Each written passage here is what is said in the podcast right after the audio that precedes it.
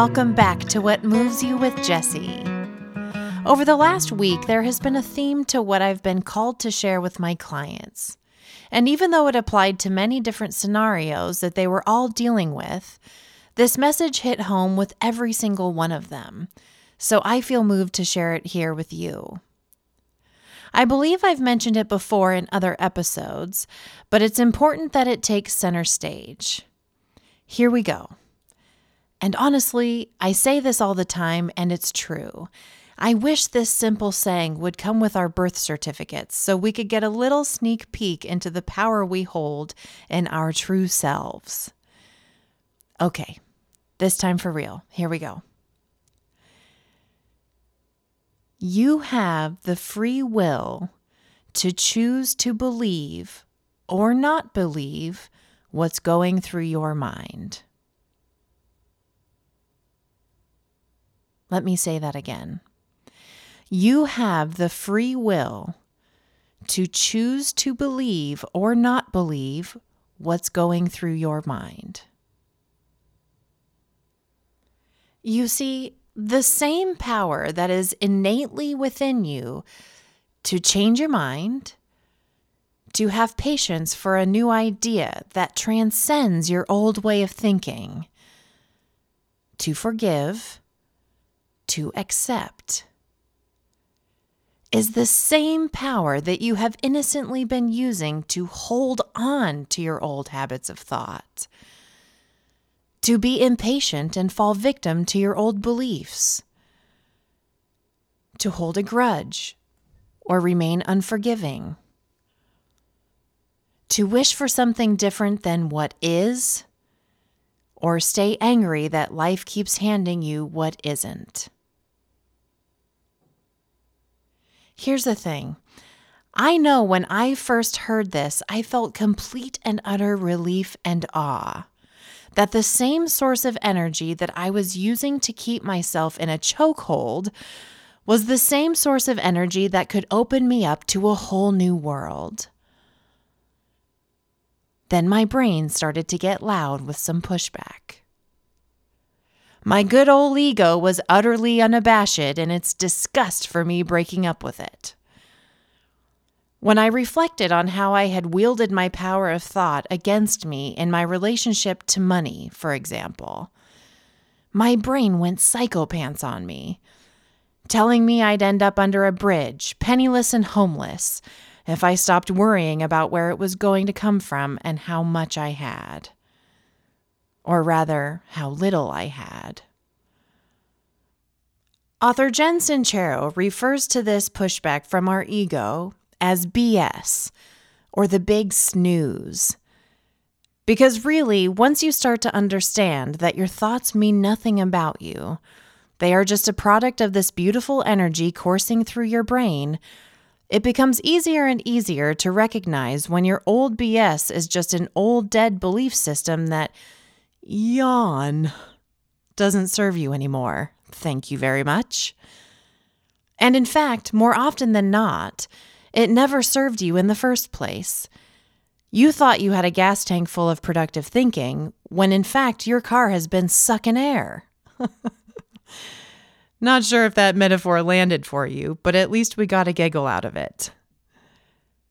In regards to breaking up with my BS around money, does it mean that I am now complacent and unproductive when it comes to earning money or paying my bills on time? Does it mean that I care less about it? Absolutely not. In fact, the opposite is true. When I started to utilize my free will and stand up for myself to my fearful thoughts around money and choose to not believe them anymore, what I was left with was a feeling of being more relaxed, hopeful, grateful. And because of those feelings, frankly, heroically productive. How is it that we can get so caught up in our BS if it is so counterproductive? Well, before we're onto our brains, we innocently take the bait of each fearful thought it throws at us because our consciousness also known as our awareness, lights up that fear with its special effects system, making it feel really real, and thus leaving us to feel like our fearful thoughts are warning us about our lives, and we best take heed to its warning.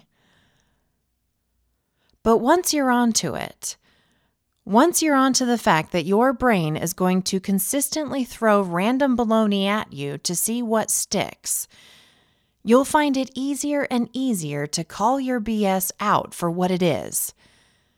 Accept it as your brain doing its thing and drop into your peaceful, true self where creative and fresh new ideas will bubble up from. Speaking of which, something just occurred to me to share. Who knows if it's totally aligned with what we're talking about, but here goes. In A Beautiful Day in the Neighborhood, the movie where Tom Hanks plays Mr. Rogers, have you seen it yet? Go see it. Mr. Rogers is asked how he has dealt with fame. His response is immense. And this is a direct quote from Mr. Rogers himself Fame is a four letter word.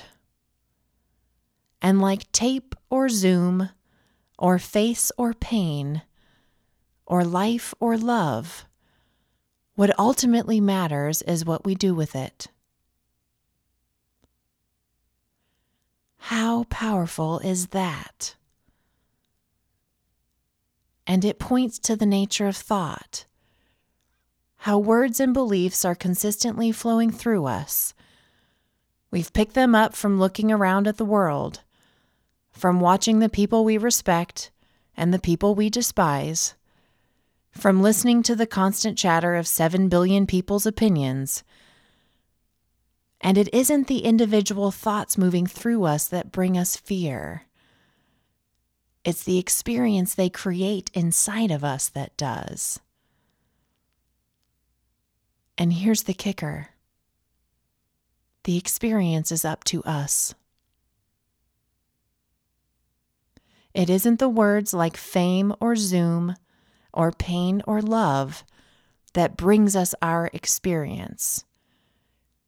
It's how we relate to each word that does. And that relationship is completely in our power.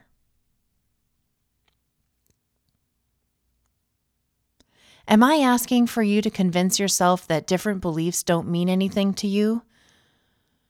Or to convince yourself that certain words no longer hold certain meaning to you? Absolutely not. All I'm asking is for you to see that you innately have the opportunity to sit back and watch your mind do its thing. To be an appreciation of the power of thought and how it clouds you or leaves you feeling free. Because the feeling that results from whatever direction you lean into will begin to alert you as to how you are choosing to create your experience. Because that's the cosmic joke of it all. You've been wielding your power of thought to create your experience your whole life. It's only now when you begin to see it from this perspective, essentially seeing behind the curtain, that you can begin to see that you have choice that you can experience punches from this contact sport called life. That you can experience change and new seasons, all the while staying relaxed. All the while allowing your big snooze ego to go hauling off while you're kicked back in your lazy chair of consistent well being and peace that never leaves you. How are you feeling, by the way? Good. I thought that might be the case. Sending love in all directions, and I'll see you next week.